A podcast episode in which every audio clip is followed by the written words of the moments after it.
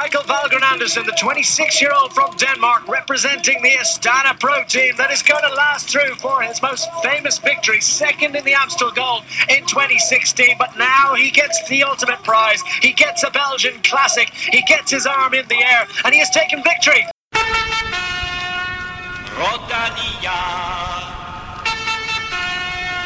Rodania.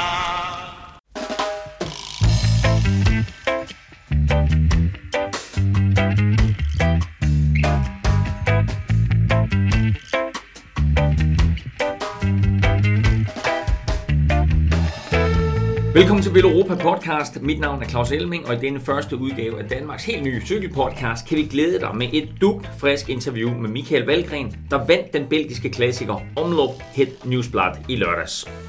Faktisk var Valgrens sejr langt fra den første danske sejr i 2018. Vi har også talt med Magnus Cort, der vandt en etapesejr i Romane. Hør mere om det og historien om en gammel mand med fart i stængerne.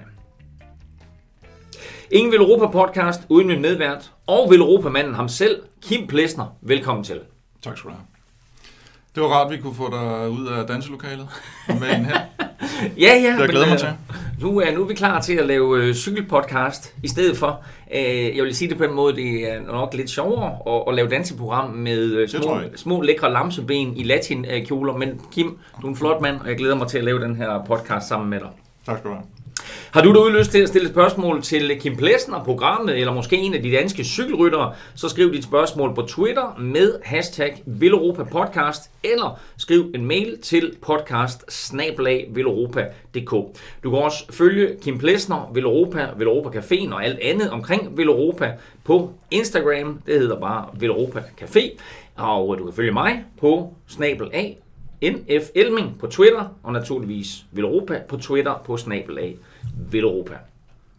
Kim, vi kan roligt sige, at det har været en fabelagtig start for dansk cykling i 2018. Det må man sige. Det er lige før man glemmer alle dem, der har vundet. Der var både Lasse Norman og Mads P nede i Australien, det har været Cort og i Oman, det har været Valgren, det har været Christian Siggaard i omløb.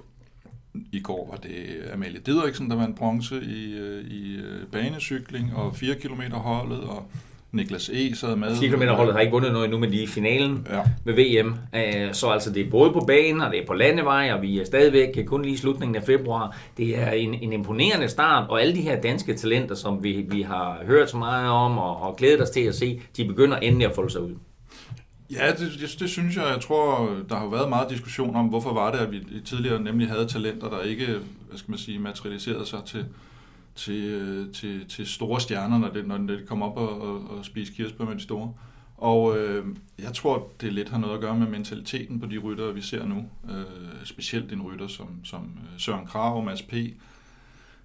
Men også de andre selvfølgelig, Cort og Valgren og dem. Altså, de har et eller andet mindset, der gør, at de er ekstremt fokuserede og har stor vindermentalitet. Mikael Valgren har haft en hel del nærvær næsten, og så i weekenden, så lykkes det ham. Han vinder Omloop Het Nieuwsblad. Jeg ved ikke, om man siger det sådan på belgisk, men det er i hvert fald et godt forsøg. Kim, var det Mikaels indtræden blandt de helt store? Ja, det var det helt sikkert. Det er ikke et monument, det er i princippet en semiklassiker. Man bliver mange gange omtalt som en klassiker, fordi den ligger i den her åbningsweekend med kyrene om søndagen, og den er lidt sådan storebror i forhold til kyrene, og ligger ikke sådan indhyldet i alt muligt andet, som man ser mere frem til. Det er ligesom den, der er den store i åbningsweekenden. Mm. Og nu sidder jeg her, og... spiser lidt gåsebryst. Det er en ordentlig svind, den her. Hvorfor jeg sidder og spiser gåsebryst, det fortæller ikke jeg, men faktisk Mikael Valgren om lidt senere i udsendelsen. Kim Plesner har også lavet en top 10 over de største danske endagssejre nogensinde i historisk perspektiv. Og den top 10, den kan du høre lidt senere her i udsendelsen. Kim, vi har løbende interview med ryttere på alle 3 niveauer af cykelsporten. Hvem er det primært, vi kommer til at høre fra i Veloropa podcast? Jamen, de gennemgående bliver, hvis vi tager dem sådan nedefra niveaumæssigt, 3. division, kan man kalde det for, i cykelsporten. Der har vi Stefan Djurhus fra Rival, som vil fortælle lidt om den hjemlige scene, kontinentalscenen. Stefan er så på træningslejr i øjeblikket med Rival. Han har været lidt syg også, og vi har valgt at gemme ham til næste udsendelse. Så han lyder bedre. Så han kan komme med i studiet herhjemme i stedet for, men han er ved at være godt mod dernede, og siger, at nogle af de andre Rival-drenge, de kører ret stærkt. Så har vi Casper Pedersen på anden divisionsniveau. Skiftet til Aqua Blue, og vi vil så forsøge at følge ham i første sæson. Ny professionel, altid spændende at se, hvordan er skiftet fra et lidt lavere niveau, og hvordan kommer man ind i det, og hvad er det for nogle ting, man går og tænker på der. Og så har vi Magnus Cort fra første division, kører for Astana, og ham skal vi jo høre fra lige om lidt. Ja, vi skal faktisk høre fra ham lige nu, fordi Magnus Cort talte du med umiddelbart efter, at den 25-årige dansker, han satte alle på plads på fjerde etape af Tour of Oman. Jeg vidste jo godt, når jeg kom til Oman, at jeg var i god form, og det kunne lade sig gøre. Oven på en vinter, hvor jeg ellers havde tænkt lidt af, at det blev hårdt at starte i februar allerede. Men ja, det er fantastisk at vinde en cykeløb altid. Det var kun min 10. professionelle sejr, så jeg kan stadig huske dem alle sammen, og det er altid stort. Men hvordan kan det være, hvordan tror du det kan være, at du har ramt formen så tidligt, så når du var lidt i tvivl om det? Jeg har trænet seriøst i hvert fald alt hvad jeg kunne. Også jeg kan sige, mens jeg så har været skadet med kravben, og har jeg holdt den gående på med lidt styrketræning og hvad jeg ellers kunne klare. Og det har så været nok åbenbart. Ja. Og holdet virker jo også som om, at det er specielt i Oman, og også i Ruta del Sol og så videre selvfølgelig, men er kommet super godt fra start sådan over en bred kamp. Ja, det er vi helt sikkert. Der har været rigtig mange gode resultater, både sejre og mange også podiumplaceringer. Jeg tror meget mere, end de har været vant til, så det er fedt at være med til. Det er Magnus Cort-effekten. Jeg tror allerede, de startede lidt før jeg kom med første cykeløb. Det er jo det omkring i hvert fald. Ja. Hvad hedder det? Eller er det den der, det der stunt, vi Nokodov lavede med at klæde sig ud som gammel mand? Var du med der egentlig? Ja, jeg var med. Og det var lidt specielt stunt. Altså jeg tror, vi tænkte, vi anede ikke, hvad der foregik. Vi sad bare og kørte sådan noget medium-interval i nogle store gear. Så kommer der på et tidspunkt den her gamle mand drønende lige forbi mig, og jeg tænkte bare, det så mærkeligt ud, og han kører godt nok stærkt, og ja, og så spekulerer jeg ikke rigtig sådan mere over det, indtil op på toppen. Jeg tror, nogle af dem, der havde kørt aller for, som også har kørt hurtigst med fuglesang og sådan noget, der havde de ligget og battlet lidt mere med ham, og også tænkt, hvad fanden er det her for en mand, han kan køre sådan en stor vinterjakke og skæg, og kæmpe hår, så meget mystisk ud også med sådan en kæmpe hårpragt. Jeg tænkte godt, det så mærkeligt ud, men egentlig ikke, at der overhovedet skulle være en prank på nogen måder, så jeg tænkte ikke rigtig sådan. Nej, så den var helt ægte, det var overhovedet ikke noget, I havde fået noget videre på forhånd? Nej, det er egentlig ingenting. Men så, jeg tænkte mig heller ikke så meget over det, altså, fordi vi kørte jo ikke fuld gas, det var ikke sådan, at vi blev altså, kørt direkte fra, fordi vi kørte jo i de zoner, vi nu skulle køre i, som er lavere, end hvad man ville kunne gøre, hvis man nu kunne bare køre all-out i de 12 minutter, som stigningen tager. Ja. Hvordan har det været sådan generelt at komme og skifte fra Orica til Astana? Det er gået fint. Jeg er blevet taget godt imod, og det er også dejligt at komme ud og køre cykeløb. På træningslejren er det sådan lidt overvældende med så mange mennesker og staff, og det er en kæmpe stor gruppe med vanvittigt mange nye mennesker. Så det er lidt nemmere lige at forholde sig til, når man kommer ud, og vi bare er 7 ryttere samlet, og lige så mange staff cirka. Så det er nemmere at komme lidt tæt på alle og forstå, hvad der er, der præcis foregår. Men ja, generelt med Orica var vi aldrig nogensinde samlet, fordi det var lidt for svært med Australier og europæer, og altså, ja. Så vi var aldrig mere end nærmest et halvt hold samlet ad gangen. Men hvis man lige pludselig samler 30 rytter og 45 staff, så er der mange nye ansigter, når man ikke kender nogen i forvejen. Eller ikke kender ret mange. Men det med, at der lige er nogle danskere, det er vel noget af det, der gør det lidt nemmere at blive integreret, ikke? Jo, det gør det helt sikkert. Altså, det er nemmere på træningslejren, og der er nogen, man kan snakke med, og der lige komme hen og spørge, hvis der er noget, jeg er i tvivl om, og altså, så kan jeg i hvert fald lige høre dem, hvad vej de, så kan de lige sætte mig i den rigtige retning. Kim, dejligt med en dansk sejr, og blot en af mange, som Cort fik her, men det er dejligt at se ham tilbage blandt de allerhurtigste, og jeg tror godt, at vi kan glæde os til en stor sæson for hans vedkommende. Er han der, tror du, hvor han ligesom for halvanden sæson siden pludselig trådte ind blandt de allerstørste sprinter? Ja, han skal stadigvæk han skal have nogle etapper, hvor det bliver lidt hårdere, end at alle de der normale supersprinter, som vi kender, Kittel, Cavendish og så videre, de sidder med. Men i det lag af holdbare sprinter, der er han allerede op og bliver nævnt blandt favoritter i nogle af løbene, og bliver også nævnt i forbindelse med Bruxelles-Kørende i søndags, hvor han så desværre styrtede. Men han er en, man regner med, ikke kun herhjemme, men i udlandet, når der lægges op til de løb. Cort kører for Astana nu, er skiftet til det her kazakhstanske hold. Og holdet Astana er kommet vanvittigt flot fra start med en stribe sejre, men der er knas på bagsmækken med manglende sponsorer og tvivl om fremtiden. Og der er fuldstændig sprit nyt i den sag, Kim. Altså, hvorfor er det, at et hold sponsoreret af en stat ikke har penge? Ja, det kom der en ret spændende artikel på Reuters i går om, at det viser sig faktisk formentlig årsagen til, at de står og mangler lidt penge. Det er, at mange af Kazakhstans midler i udlandet er simpelthen blevet indefrosset. Det er sådan, at man har store energiressourcer, som vi kender det fra Norge for eksempel, de har en oliefond, så investerer man jo mange af de penge, og det gør man rundt omkring og i forskellige ting. Og her viser det sig så, at der er nogle lande, der så har gået ind og prøve at rykke ved det, at staterne normalt har en immunitet i forhold til, om de kan blive sagsøgt for nogle af de penge. Og der er så nogen, der har ophævet den immunitet, indfrosset nogle penge, fordi der er en rigmand, der har lagt sagen mod Kazakhstan, og mener, at Kazakhstan har snydt ham i forhold til nogle handler. Så det er røget op på sådan et virkelig, virkelig højt og principielt niveau. De har så fået frigivet nogle af pengene, og det er nok derfor, man har set Vinokurov gå ud i medierne hjemme i Kazakhstan og prøve at sige den her historie om, at nu mangler de altså nogle penge, hvis ikke det er dem, staten vælger at give de så begrænsede midler, der åbenbart er til rådighed. Begrænset altså et relativt ord i forhold til, hvor mange penge det egentlig drejer sig om. Men det er klart, der er sikkert en masse lobbyisme derhjemme om, at alle dem, der får doneret midler fra staten, at nu skal de så til at kæmpe lidt om hvis der for eksempel er halvdelen af pengene tilbage kun. Og så er det klart, at Vinokurov går ud.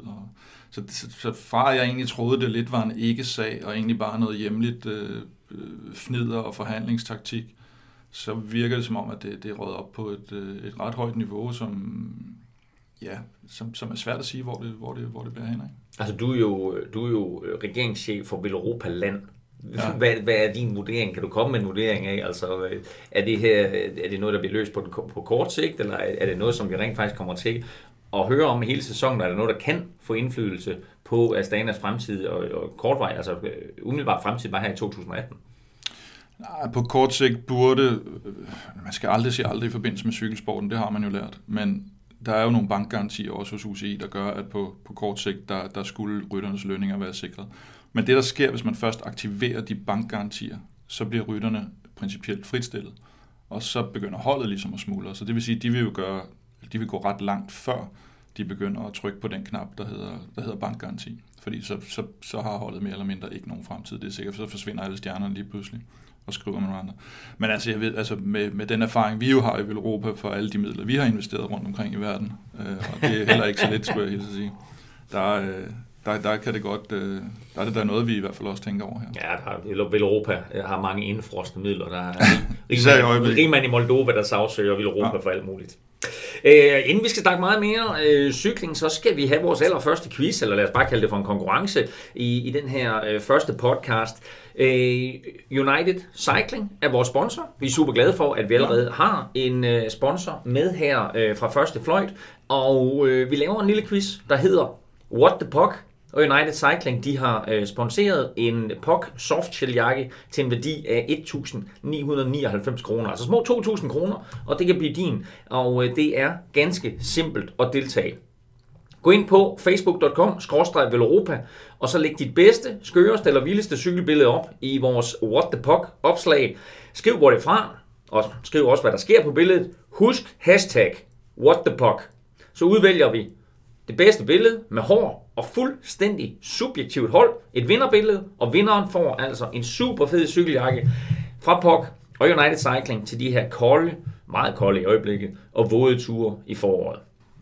Kim, lad os komme til den her uges, og måske sæsonens helt store danske nyhed set på vinderfronten. Mikael Valgren vandt en superflot sejr i søndags. Hvad giver det af forhåbninger for sæsonen?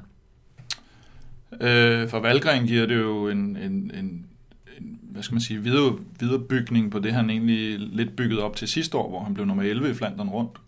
Og nu ligger han jo egentlig og er en af dem, man måske skal regne med i monumenterne lige pludselig. Det kan man sige, han kørte så lidt ind i det, da han blev nummer 2 i Amstel Gold Race. Nu er Amstel Gold Race ikke et monument, og det har ikke samme prestige som Flandern Rundt, Paris-Nice og Liège osv. Men nu er han der, altså hvis du vinder het folk, skulle jeg lige til at sige, som vi sagde i gamle dage, omløb, så er du bare trådt derop. Du talte med Mikael Valgren efter sejren, og det var uden tvivl tydrengens største triumf. Jamen, det er helt sikkert min største sejr og bedste løb. Altså det er den eneste, der ikke er der. Det er nærmest sakkerne, så står jeg og alle dem, jeg skal slå i Flandern Rundt også, for eksempel, ikke? Og sidste år blev jeg 11 i Flandern Rundt og kørte et super godt løb, og 6 i Harelbeke og sådan noget, og kørte rigtig godt i bing-bang-ture, som beviser, at jeg er god til de her cykelløb, men det er bare sejrene, der tæller, og det er min første sejr uden for dansk grund, så jeg er blevet 2 i Amstel, og lige for top 10 i Liège og sådan noget, men det er så stadig et World Tour løb, og det er åbningsweekenden. Jeg tror nærmest, jeg har udødeligt gjort mig selv i Belgien nu, ikke? Altså det jo. Så meget betyder så et løb her, altså, og det er måske mange mennesker, der faktisk ikke ved, hvor stort det egentlig er for hvad skal jeg sige, at have en belgier, der havde vundet, ikke? Altså så var hans liv sikret for det, han nu krasset af. Prøv en gang at fortælle det, da du sidder der lige inden du stikker, altså hvad er det planlagt, eller hvorfor får du det, hvorfor får du den tanke og tænker, nu er det lige der? Jo, det er et godt spørgsmål. Altså, jeg tror ikke, at man tænker så meget. Det er bare ligesom instinktet.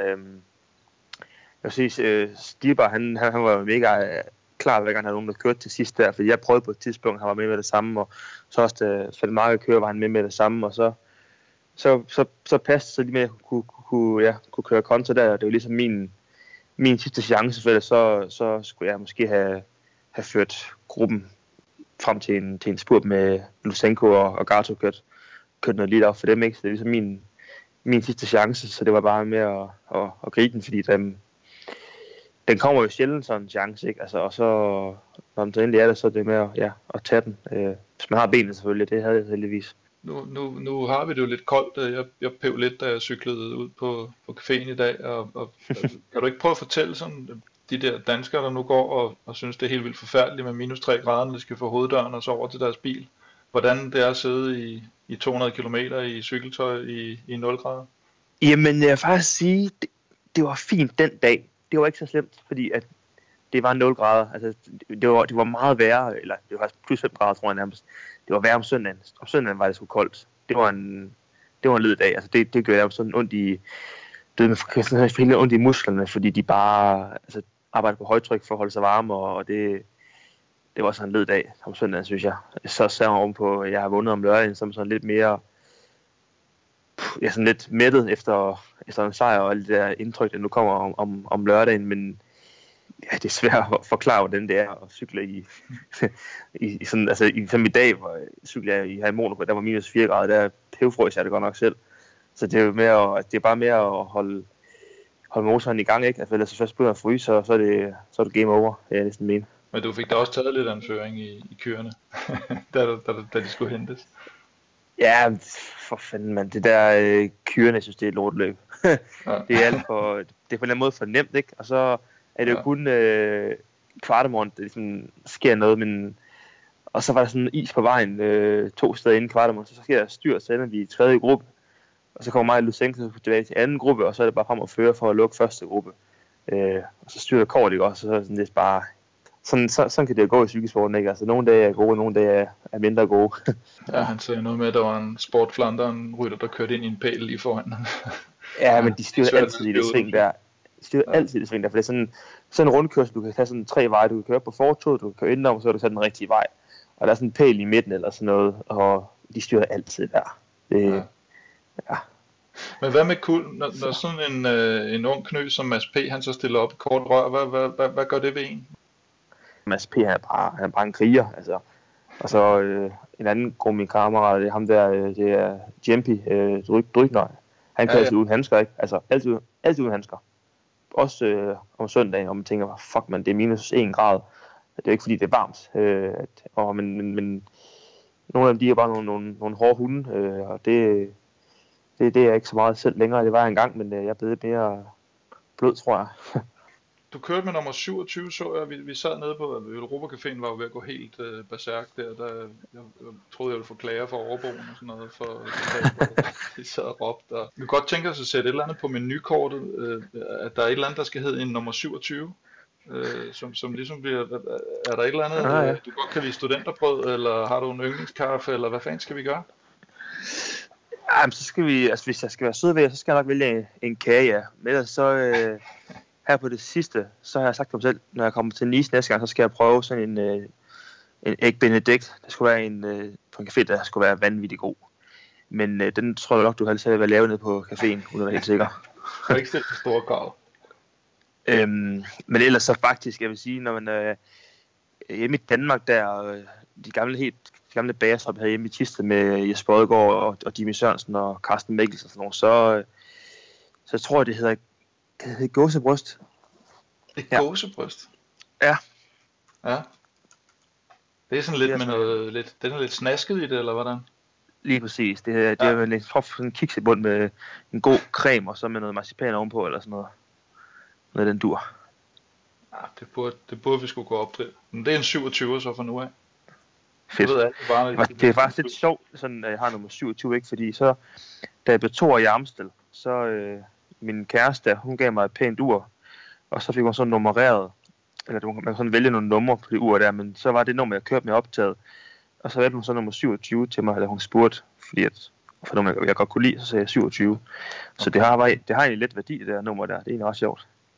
Nu har du en stor sejr, kan man sige. Det giver vel noget ro. Det giver vel den der, at du kan tillade dig en lille smule mere is i maven, hvis du lige pludselig sidder sammen med en, der ikke har vundet noget. Ja, lige præcis. Fuldstændig. Altså, det er jo også... Det er lidt den der...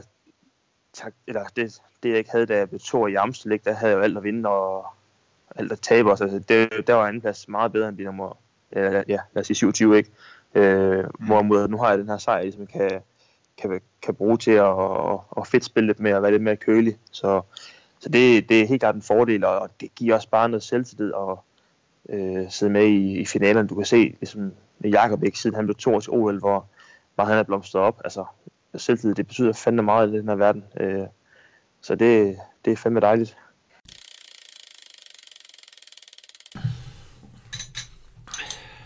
Skal jeg mere gåsebryst? Nu kan jeg da ikke spise mere gåsebryst, men gåsebryst, Kim, er nummer 27 nu på den officielle Veloropa Café menuliste, og vi håber på, at det her det bliver en lang, lang menu med masser af forskellige muligheder for at indtage både sunde og usunde ting på Veloropa Café, men i første omgang nummer 27, et gåsebryst. Jeg er ikke sikker, men jeg tror faktisk måske, det er det første gåsebryst, jeg nogensinde har spist. Ja, det tror jeg faktisk også. Nå, ja, du har heller ikke. Jo, nu har jeg. Ja, nu har du. Men tak for det, Valgren, og tak for den her fornemme sejr. Kim, han slår navne. Han sidder i gruppe med navne som Van Avermaet, Stibar, Van Marke. Det er altså nogle store kanoner. Gør det den her sejr endnu flottere? Ja, det er klart. Det hører altid med til et løb, uanset nærmest hvor stor prestige der er i det løb, at fra år til år, der kan det skifte lidt, hvem står på startlisten. Og det var stort set kun Peter Sagan, der ikke var med af de rigtig store her. Og han gør det i fuld finale, han træder væk fra dem, og så kan man sige, ja, og de andre kiggede på hinanden, sådan er gamet også, men du skal stadigvæk træde væk med de der, var det 500 watt i gennemsnit over de sidste 2 km efter 200 km i 0-5 grader, ikke? Og det er ikke noget, jeg gør hver dag i hvert fald. Nej, altså, og det viser jo også, at han efterhånden har opbygget en vis erfaring, fordi han ser momentet, og han griber momentet, han træder til på det rigtige tidspunkt, og så sidder den olympiske mester og et hav af andre dygtige cykelryttere, som vi kender både fra endagsklassikere, men også fra de store etapeløb, så sidder de altså lidt og kigger på hinanden, og så træder Mikael Valgren af alle væk, og altså, det skabte store overskrifter rundt omkring i Europa, men naturligvis også i Belgien, som Mikael også siger, at nu er han blevet udødeliggjort i Belgien. Mm. Ja, og det er, altså jeg kan da huske, da vi var jo nede, Veloropa var jo nede og se Flandern Rundt sidste år, og der var også en af gæsterne, der sagde, at Valgren ville køre i top 10, og jeg sagde, det kommer absolut ikke til at ske, og det fik jeg fuldstændig ret i, han blev nummer 11. Men der blev jeg alligevel lidt, jeg ved godt, at han har jo tidligere kørt godt dernede og så videre, men det var alligevel lidt overraskende for mig, synes jeg, i de der brostens, men det har han på rekordtid taget til sig, kan man sige. Mm. Og også kan man høre hele den der tradition og det, der ligger omkring. Altså, han elsker virkelig at køre dernede, ikke? Han tager det virkelig til sig. Og har sat sig ind i historikken og alt, hvad det betyder for de lokale dernede. Er han med den her sejr, Kim, er han kun i vores optik, eller er han i alle andres optik trådt ind i en helt anden gruppe, måske endda en favoritgruppe af ryttere? Ja, det synes jeg, eller hvad skal man sige, outsider i hvert fald til for eksempel Flandern Rundt. Hvis du vinder omløb og bliver nummer 11 sidste år i Flandern Rundt, så skal du regnes med. Men det er klart, at han er også, det er stadigvæk Sakkerne, Fanau, Mart, Philip Gilbert og dem. Det er dem, der er favoritter. Så fremover nævner dem, så nævner vi lige Michael Valgren også.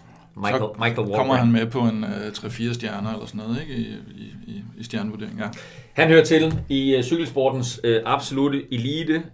Vi vil her i Veloropa podcast have fokus på cykelsportens 3 divisioner. Du nævnte det kort i starten, Kim. Men kan du ikke lige, for dem, der måske ikke sådan er helt inde i cykling og strukturen og så videre, kan du ikke lige kort forklare forskellen på de 3 niveauer i cykling? Jo, man kan sige, kontinentalholdene er jo der, hvor vi har Ries og Sejers virtuhold i øjeblikket med Alexander Kamp og Guldhammer. Og hvad er det sådan det første professionelle niveau? Rytterne kalder det jo egentlig ikke det sådan professionelt, fordi de siger jo, og det kan vi høre senere, at når man ligesom går op og bliver pro-kontinental eller World Tour rytter, så bliver man professionel.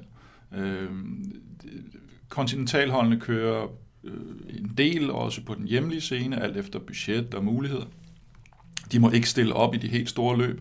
Det er der simpelthen regler for, så der er ingen chance for, at for eksempel Rises hold får et wildcard til bare et af de nogenlunde store løb i sæsonen. Og så kan man så blive det, der hedder pro-kontinental, som tager skridtet op af, og det forskellen er, dels kræver det noget mere økonomi, men så kan man nemlig blive inviteret til til Tour de France, som man ser typisk Cofidis gør det i turen. Og der er nogen, der simpelthen, hvad skal man sige, laver en skal man sige, kynisk vurdering eller økonomisk vurdering. Kan det svare sig, som Europcar-holdet gjorde på et tidspunkt, så vi træder lige et skridt tilbage. Vi træder ned fra Worldtouren og bliver pro-kontinental, fordi vi ved, at vi får et wildcard til turen alligevel, og vi gider ikke at betale alle de her bankgarantier og sikkerhedsstillelser, der skal til for at være med på Worldtour-niveau. Og World Tour-niveau, det øverste, der er man garanteret deltagelse i samtlige World Tour-løb, og der er efterhånden en del af dem. Omloop i lørdags var også et af dem. Og man er med i de 3 store, Giro d'Italia, Tour de France og Vueltaen. Var det... Ja, det var meget fyldestgørende. Jeg er sikker på, at der var mange, der fik forklaret helt specifikt, hvad de 3 niveauer de går ud på. I den midterste niveau, i cykelsportens anden division, der befinder Casper Pedersen sig. Han er skiftet inden den her sæson fra kontinentalholdet Giant Castelli til pro-kontinentalholdet Aqua Blue Sport. Veloropas klubmester på landevejen. Meget, meget flot titel i øvrigt. Men ja, en titel, kun på landevej. Ja, kun på landevej. Han er ikke banemester endnu. Har vi overhovedet et banemesterskab for Veloropa? Det tror jeg helt sikkert. Det kommer. Jeg er ikke sikker på, hvem der har vundet. Nej, præcis. Der er ikke rigtig nogen vinder endnu. Men på landevejen, der har vi en Veloropa-klubmester, der hedder Morten Skødt. Han talte med Casper P. om skiftet fra Giant Castelli til Aqua Blue Sport. Og det er altså et skifte, der ikke bare sender ham et niveau op i sportslig sammenhæng, men som også indebærer mange nye udfordringer og mange nye ting for den unge dansker. Vi havde lavet vores første samling med holdet i december måned, og allerede der var der 1000 nye ting, man ligesom skulle forholde sig til og tage stilling til i forhold til. Nu kører man lige pludselig på et større hold med meget større setup.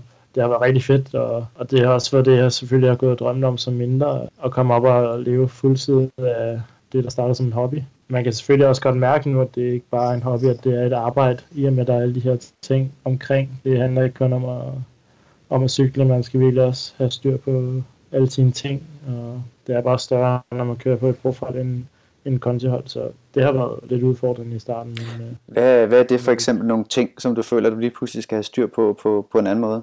Jamen der er selvfølgelig, når man bliver prof, så er der alle mulige regler med, at man skal have lavet blodanalyse, så de kan se, at man ikke fejler noget, man skal lave sådan en hjerteskannetest, så skal man også lave whereabouts, så skal man selvfølgelig endnu mere striks huske at registrere sine træninger og være i god kontakt med sine trænere og så bare generelt planlægge det hele. Nu er jeg så også flyttet til Girona, hvilket lidt var også selv mit eget valg, men det giver også en masse nye udfordringer.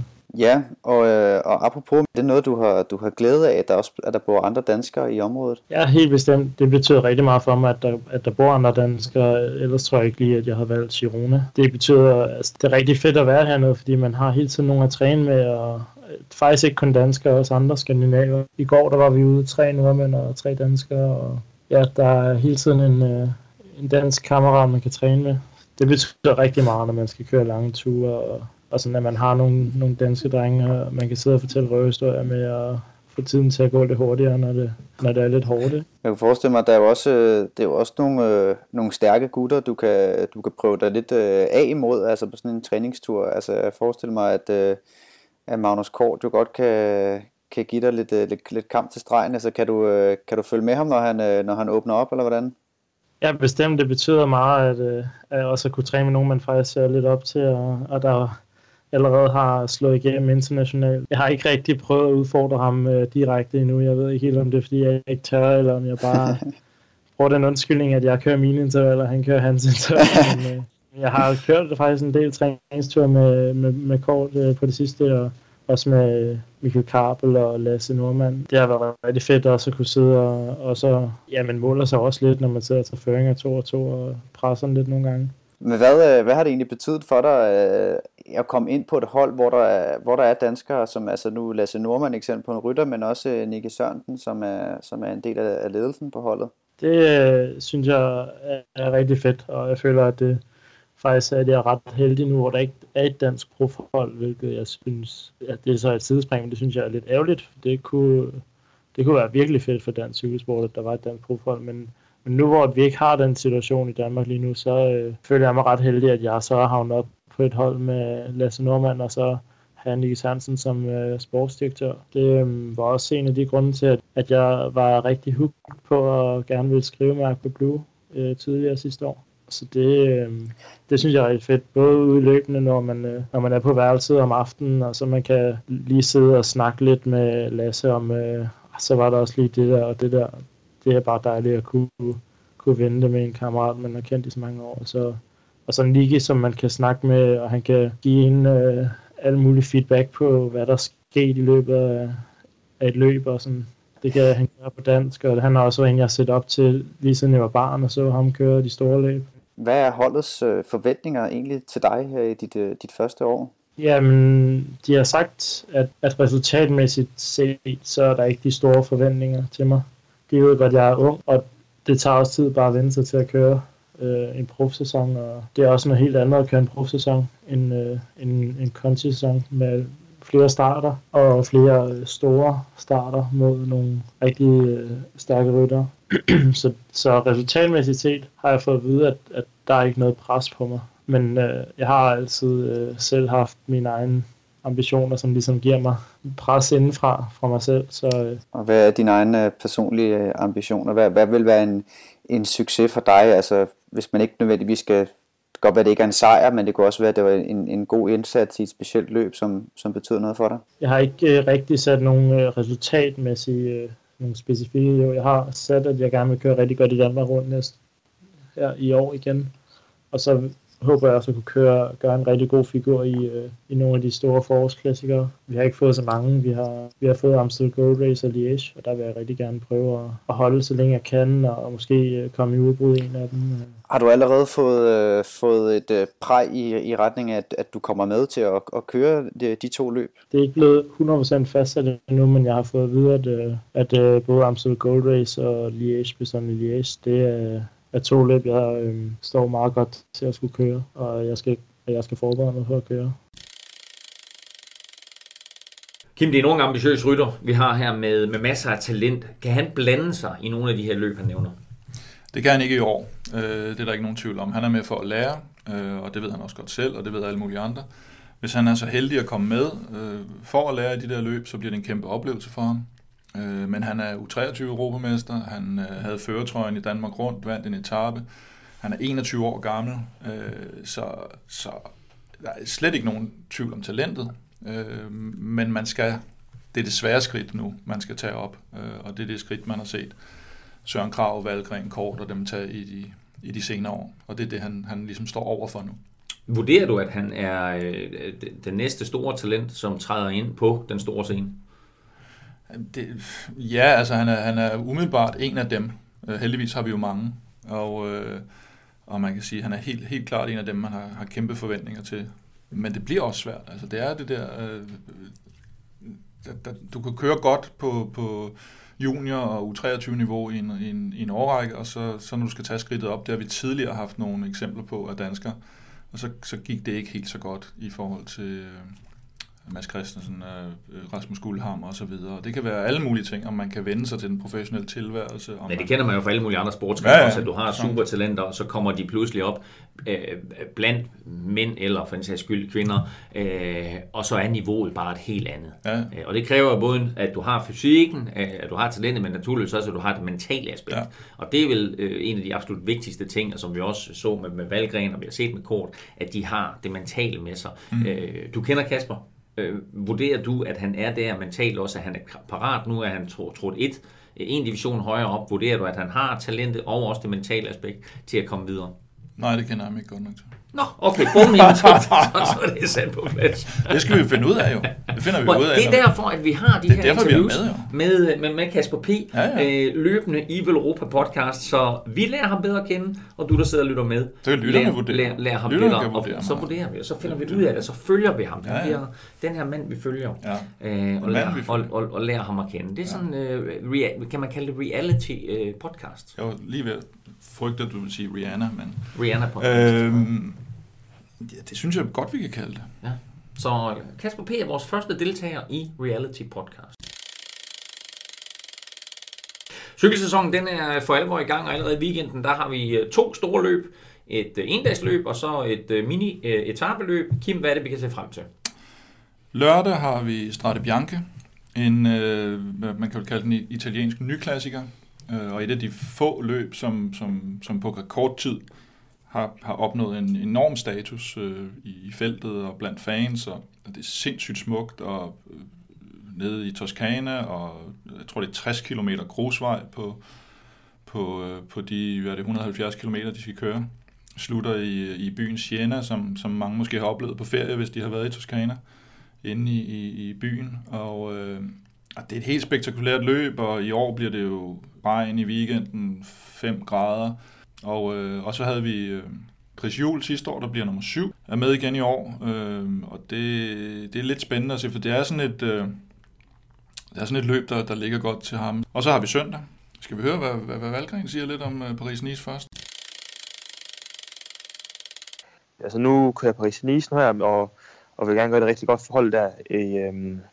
Og så kunne det være, at man er heldig, man har kongeben og kunne være mere fremme på femte etape til Varnes, en sjette etape, Og ellers så vil jeg bare gøre det rigtig godt for Jakob, og så se det som en form for arbejde frem mod Sanremo, men især ja, Flandern Rundt ikke, som er det helt store mål for i år. Og så hvis man er helt knivskarp, så kan man lige holde den gående til Amstel. Er der ellers noget, vi skal vide om Paris-Nice? Det er dejligt, at det kommer ikke, som skidt ud af en spædekald fra dig. Du virkelig sælger det her løb her til lytterne. Jamen det ligger jo sådan lige, hvad skal man sige, det ligger lidt ligesom Dauphiné bare tidligere, at det er et af de her etapeløb, ugelange etapeløb, der ligger lige under Grand Tour-niveau. Og meget prestige i det. Og altid sammen med Tirreno åbningsløbene inden for de store etapeløb, eller halvstore etapeløb, ikke? Alle de her etapeløb, som bager op til naturligvis Giroen, Turen og Vueltaen. Kim, vi lovede i starten af udsendelsen, at du ville komme med en top 10 over de største danske sejre i forårsløb. Mikael Valgren er på, det ved jeg, men jeg glæder mig til at høre, hvor han ligger. Jamen, vi skal jo tage det nedefra, som du siger. Og 10. pladsen har jeg faktisk haft lidt svært ved at vurdere, så jeg har taget både Brian Holms sejr i Paris Camembert i 91, og så Martin Mortensens sejr i Trobro-Leon i 2016, som kan dele den 10. plads. Så det vil sige, at det er faktisk en top 11? Nej, for de deler. Der er flere, der deler. Vi har også en del 5. plads, faktisk. Så du går nu fra 10 til 8, er der vi er? Altså der er en del 10. plads? Nej, for der går vi fra 10 til 12. Okay, nej, jeg er helt væk. Ja. Okay, de er på 10. pladsen. På 9. pladsen, der har vi Mathieu Brechel, der vinder Dwarsdorf Flandern i 2010. Og på 8. pladsen har vi Rolf Sørensen. Han vinder Kørne-Bruxelles-Kørne i 96. Ja. Og så kommer der faktisk en række løb, hvor Valgrens også er iblandt en ordentlig chunk af sejre, hvor man kan sige, det bliver sådan lidt at sammenligne pære, bananer eller æbler, eller hvad det nu er. Og jeg har egentlig sat Valgrens øverst, fordi netop Omloop er, hvad skal man sige, storebroren i weekenden med kørende, hvor de andre lidt ligger i nogle uger, hvor de ikke har været hovednavnet, kan man sige. Så vi siger 7. pladsen, E3 Harelbeke, Søren Lilleholdt 1990. Så siger vi 6. pladsen, Gent Wevelgem, Lars Michaelsen 1995. En del 5. plads. Ja. Del 5. plads. Flesh Wallon, Bo Hamburger i 98 og Kim Andersen i 84. Mm. Der er faktisk mere del, fordi det er samme løb, kan man sige. Og så 4'eren, Omloop, Het Nieuwsblad, Valgren 2018. 3. pladsen, Bjarne Riis, Amstel Gold Race 97. 2. pladsen, Rolf Sørensen, Liège-Bastogne-Liège 93. Og 1. pladsen, Rolf Sørensen 97, Flandern Rundt. Og så er der mange, der vil diskutere, men hvorfor var Flandern Rundt nu bedre for Rolf end Liège-Bastogne-Liège, for det er begge to monumenter. Mm. Men det har Rolf selv sagt. Så er det sat på plads. Men det vil sige, at Mikael Valgren ind på en 4. plads med sin sejr i Omloop Het Nieuwsblad. Korrekt? Ja. Så er det, jeg spørger dig. Mm-hmm. Fordi jeg er sikker på, at der er mange, der sidder derude og tænker, vi havde jo 2 vinder af Omloop Het Nieuwsblad i weekenden. Mm-hmm. Christian Siggaard. Hvorfor er hun ikke med på den her liste? Jamen, det er fordi... Jeg sagde ikke noget med mænd eller kvinder. Jeg bad dig om en top 10. Ja. Det er fordi, hun ikke kører mandecykling, jo. Så bliver det jo endnu vildere blandt ting sammen. Ikke. Jeg bad dig ikke om en kønsomdelt liste. Som jeg forstår, kører de med nogle helt andre bibshorts også nogle gange. Nå ja, ja. Det burde være lidt ligesom i beachvolleyball, at der burde være begrænsning på længden af de der bibshorts. Burde det ikke det? Nu tror jeg, vi bevæger os ud på... Fint. Godt. Prøv at høre, Kim. Tak for din liste. Mm-hmm. Og tak for i dag. Jeg glæder mig til... det er skønt, at vi åbner en top 10-liste her med, at der er 12 navne på. Og tydeligvis et par forglemmelser imellem os. Så det er en vidunderlig start på Veloropa Podcast. Tak for den, og tak for i dag. Jamen, selv tak. Skulle du derude have lyst til at hjælpe Veloropa Podcast til en god start, så gå ind og like os på iTunes og skriv gerne et lille review. Det kan de der æblemennesker helt vildt godt lide, og det giver os mulighed for at komme ud til endnu flere cykelinteresserede danskere. Husk, at du kan skrive til os på podcast@veloropa.dk eller via Twitter. Du skal bare bruge hashtagget Veloropa Podcast. Skriv ind med kommentarer, stil spørgsmål, eller kom med gode forslag. Måske endda forslag til en top 10-liste, som du gerne vil have, at Kim Plesner han gennemgår, uanset hvor mange der så skulle være på den. Skulle du have lyst til at se cykelløb sammen med andre cykelfans her i weekenden, jamen så trods vind, vejr, kulde, frost, sne og alt muligt andet, og kom forbi Veloropa Café på Frederiksberg. Vi viser Strade Bianche løbet fra Siena, det italienske løb, på lørdag på caféen på Frederiksberg. Tak for nu, og tak fordi du lyttede med til vores allerførste udgave af Veloropa Podcast. Vi høres ved.